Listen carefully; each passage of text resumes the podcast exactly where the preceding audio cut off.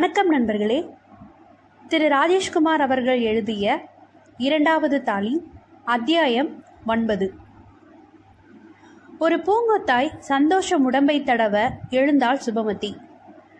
ஒரு நிமிஷம் புவேந்திர புவனேந்திரன் ஆஷா உள்ளார தான் இருக்கா? கூட்டிகிட்டு வந்துடுறேன். உங்களை வச்சு எங்களுக்குள்ள ஒரு பந்தயம். என்ன பந்தயம்? வந்து சொல்கிறேன் சுபமதி வெளியே வர சுந்தரம் சரையல் என கதவுக்கு பின்னால் மறைந்தான். சுபமதி ஒரு துள்ளலோடு உள்ளே ஓடினாள். அவிழ்த்துவிட்ட ஒரு கன்றுக்குட்டியின் உற்சாகம். அரையிருட்டில் உட்கார்ந்து வீடியோவில் ஆழ்ந்து போயிருந்த ஆஷாவின் தலையில் நறுக்கென்று குட்டினாள் சுபமதி. ஐயோ! மூக்கை சுழித்து சினுங்கிய ஆஷா ஏண்டி அடிக்கிற? என்றாள். சுபமதி கட்டை விரலை ஆஷாவின் முகத்திற்கு நேராய் வளைத்தாள். கெக்கெக்க என்று சிரித்தாள். ஆஷா சனியனே நீ பந்தயத்தில் தோத்துட்ட. எந்த பந்தயம் வீடியோவை பார்த்து கொண்டே நடுமண்டையை கீறிக்கொண்டாள் ஆஷா. புவனேந்திரன் வருவாரா மாட்டாரான்னு கொஞ்ச நேரத்துக்கு முந்தி ஒரு பந்தயம் போட்டுக்கிட்டோமே ஞாபகம் இருக்காடி ம் அவர் வந்துட்டாரு. நிஜமாவா? டிஸ்கோ டான்ஸரை மறந்து எழுந்தாள். வந்து பாரண்டி சனினே ரிசப்ஷன் ரூமில் உட்காந்துருக்காரு அவரோட ஃப்ரெண்டு பால்ராஜ் ஒரு ஹவுஸ் டெக்கரேட்டரான் அவரோட சேர்ந்துக்கிட்டு அதே போர்வையில் ஆஃபீஸில் அப்பாவை பார்த்து பேசி எப்படியோ பங்களாவுக்குள்ளே வந்துட்டாரு. சுந்தரம் தான் ரெண்டு பேரையும் கூட்டிகிட்டு வந்திருக்காரு. நிஜமாலுமே உன்னோட ஆள் ரோமியோ தாண்டி? சுபா வா அவரை போய் பார்த்து பேசலாம். ஆஷா பறக்க சுபமதி அவளுடைய கையை பற்றினாள். வாயரட்ட கொஞ்சம் பொருடி. உனக்கு இருக்கிற டென்ஷனில் புவனேந்திர தெரிஞ்ச மாதிரி காட்டிக்காத. சுந்தரத்துக்கு சந்தேகம் வந்துடும். சரி சரி அடக்கியே வாசிக்கிறேன். வாடி. ஆஷாவும் சுபமதியும் வரவேற்பறையை நோக்கி நடந்தார்கள். வழியில் சுந்தரம் ரிசீவரை கையில் ஏந்தி கொண்டு டயலை சுழற்றி கொண்டிருந்தான். முகம் இயல்பான நிறத்தை இழந்து கருமை தட்டி போயிருந்தது. என்ன சுந்தரம்? இன்னுமா நீங்க ஃபோன் பேச முடியல? சுபமதி சிரிப்போடு கேட்க சுந்தரம் ஒரு காய்ந்து போன புன்னகை புன்னகையை உதிர்த்தான். ரெண்டு நிமிஷத்துக்கு முன்னாடி வர சரியா இருந்த ஃபோன் இப்போ அவுட் ஆஃப் ஆர்டர் ஆயிருக்கு சுபமதி. ஆஃபீஸ்க்கு ஃபோன் பண்ணி அப்பாவோட பேசியே ஆகணும்னு நீங்கள் நினச்சா எய்தாப்ல இருக்க டாக்டர் சரோஜினி கந்தசாமி பங்களாவில் போய் பேசிட்டு வரலாமே சுந்தரம். அப்படித்தான் செய்யணும். நானும் ஆஷாவும் கேட்லாக பார்த்து செலக்ட் பண்ணிடுறோம் அவங்க காத்துட்ருக்காங்க சுந்தரம். சுந்தரம் அதே வரட்டு புன்னகையோடு சொன்னான். நீ ஏற்கனவே செலக்ட் பண்ணிட்ட உன்னோட செலெக்ஷன் எப்பவும் நல்லா இருக்கும். சுந்தரம் சொன்னதை புரிந்து கொள்ளாமல் லேசாய் குழம்பினாள் சுபமதி. அது எப்படி சுந்தரம்? நான் இன்னமும் அந்த கேட்லாக பார்க்கவே இல்லையே. இனிமே தான் செலக்ட் பண்ணணும். சொல்லிக்கொண்டே சுபமதியும் ஆஷாவும் ரிசப்ஷன் அறையை நோக்கி நடந்து உள்ளே நுழைந்தார்கள். சுந்தரம் ரிசீவரை வைத்துவிட்டு எதிர்த்த பங்களாவில் போன் செய்ய புறப்பட்டு போனான். இதயம் ஏகப்பட்ட விரிசலில் இருந்தது. நடையில் ஒரு மௌனகணம் தெரிந்தது. வரவேற்பறையில் ஆஷா கீழ்ஸ்தாயி குரலில் குரலில் புவனேந்திரனை நெருங்கினாள். வாங்க வேட்டக்கார ஹீரோ சார் இந்த ஒரு வாரமா சுபமதி ரொம்பவும் தவிச்சு போயிட்டா. அவளை மறந்துட்டீங்களோன்னு நினைச்சேன். பரவாயில்ல வந்துட்டீங்க. புவனேந்திரன் சிரித்தான். நீங்க பாட்டுக்கு சொல்லாம கொல்லாம ஃபாரஸ்ட்டை விட்டு திடீர்னு கிளம்பி வந்துட்டீங்க. நான் மறுநாள் காலையில் டன்டனா ஆசையாக சுமந்துட்டு போய் ஃபாரஸ்ட் குவார்ட்டர்ஸை பார்க்குறேன் வெறிச்சோடி இருக்கு. சுபமதியை யானை துரத்தின கலையர கலையபுரத்தில் ரெண்டு ப்ரொஃபஸர்ஸும் எக்கச்சக்கமாக பயந்துட்டாங்க. பிளான் கலெக்ஷனை ரெண்டு மாதம் தள்ளி போட்டிருக்காங்க. வாளையார் ஃபாரஸ்ட்டுக்கு போய் நாங்கள் எல்லாரும் பிளான்ஸை கலெக்ட் பண்ணினோமோ இல்லையோ? இந்த சுபமதி உங்களை செலக்ட் பண்ணிட்டான் சுபமதி கண்களில் வைக்கப்பட்டாள். ஆஷா சத்தம் போட்டு பேசாதடி. சுந்தரம் காதில் விழுந்துட போகுது ஆஷா அலட்சியமாய் உதட்டை சுழித்தாள். அவர் தான் டெலிஃபோன் பண்ண ஏத்த பங்களாவுக்கு போயிருக்காரே. புவனேந்திரன் கேட்டான். ஆமா யார் அந்த சுந்தரம்? ஆஷா சொன்னால் பட்டென்று. உங்களை இங்கே கூட்டிட்டு வந்தாரே அவர் தான் சுந்தரம். சுபமதிக்கு முறமாப்ல வர ஜனவரியில இவ கழுத்தில் தாலி கட்ட போறவர். ஆஷா சுபமதி சீறினாள். ஆஷா சுபமதியின் சீரலை பொருட்படுத்தாமல் பேசிக்கொண்டே போனாள். சுபமதிய அவருக்கே கட்டி வச்சு வீட்டோட மாப்பிள்ளைய வச்சுக்க சுபமதியோட அப்பா ஆசைப்படுறதா காத்து வாக்கில் வந்த நியூஸ் ஆஷா சனினே நீ சும்மா இருக்க மாட்ட. சுபமதி ஆஷாவை பற்றினாள். அட சும்மா இருடி. உன்னை கைப்பிடிக்கிறதுக்குள்ள எவ்வளோ ப்ராப்ளம் இருக்குன்னு அவர் தெரிஞ்சுக்க வேணாமா? என்ன புவனேந்திரன் சார் மூஞ்சி வேர்த்து போயிட்டீங்க? அதுவரை ஒன்றும் பேசாமல் இருந்த வால்ராஜ் தொண்டையை கணைத்து கொண்டு பேச ஆரம்பித்தான். மிஸ் சுபமதியோட இஷ்டத்துக்கு மாறா அவரோட அப்பா ஏதும் செஞ்சிட மாட்டாருன்னு நினைக்கிறேன். சுபமதியும் அவங்க விருப்பத்தை எடுத்து சொல்லலாம் இல்லையா? சுபமதிக்கு அந்த அளவுக்கு தைரியம் இருக்குமான்னு எனக்கு சந்தேகம். அவள் அவளோட அப்பாவுக்கு ரொம்பவும் பயந்தவ. செல்லம் செல்லம் கொஞ்சம் போது அவரும் கொஞ்சுவார். கோபுற நேரத்தில் அவர் பக்கத்தில் யாரும் நிற்க முடியாது. அனல் வீசும். புவனேந்திரன் ஏதோ சொல்ல வாயெடுத்த அதே நேரம் போர்ட்டிக்கோவில் சுந்தரத்தின் தலை தெரிந்தது. டி சுபமதி சுந்தரம் வராரு. எல்லோரும் மௌனித்தார்கள். சுந்தரம் அறைக்குள் நுழைந்தான். சுபமதி அவனை ஏறிட்டாள். என்ன சுந்தரம் அப்பாவோட பேசிட்டீங்களா? ம் பேசிட்டே மதி. அப்பா என்ன சொன்னாரு? இன்னும் பத்து நிமிஷத்துல இங்க புறப்பட்டு வர்றதா சொன்னாரு. சுபமதி முகம் நிறைய ஆச்சரியப்பட்டாள்.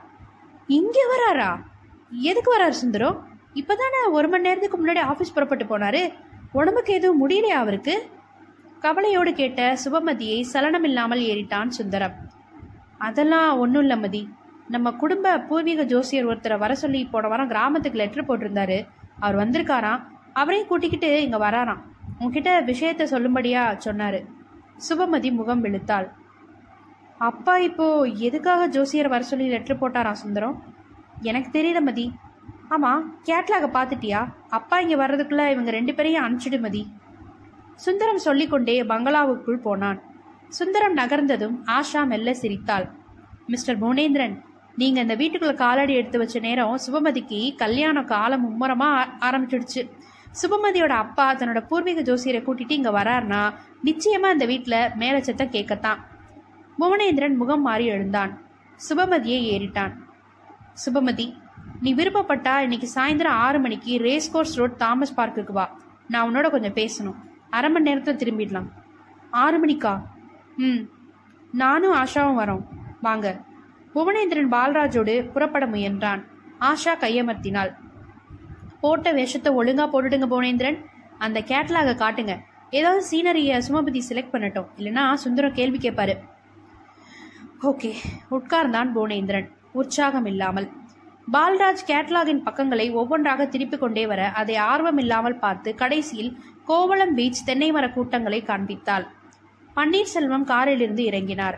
கூடவே தஞ்சாவூர் தலையாட்டி பொம்மை சைஸில் உச்சி குடுமியோடு பூர்வீக ஜோசியர் அழுக்கான ஜமுக்கால பையில் பழுப்பேறிய காகித கட்டுகளோடு தொடர்ந்தார்.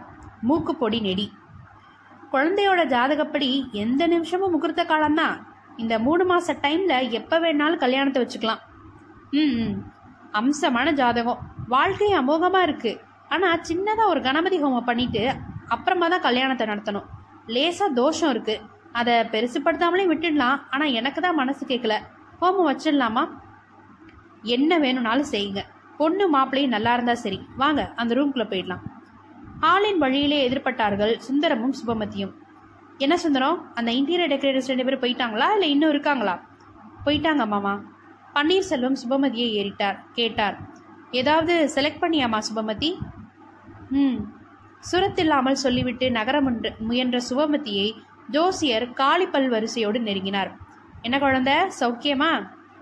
ஜோசியரிடம் வலுக்கட்டாயமாய் புன்னகைத்துவிட்டு சரையலன் அறைக்குள் நுழைந்து விட்டாள் சுபமதி. பன்னீர்செல்வம் ஜோசியரை அங்கிருந்த நாற்காலியில் அமர்த்திவிட்டு சுபமதியை தொடர்ந்தார். அம்மா சுபமதி?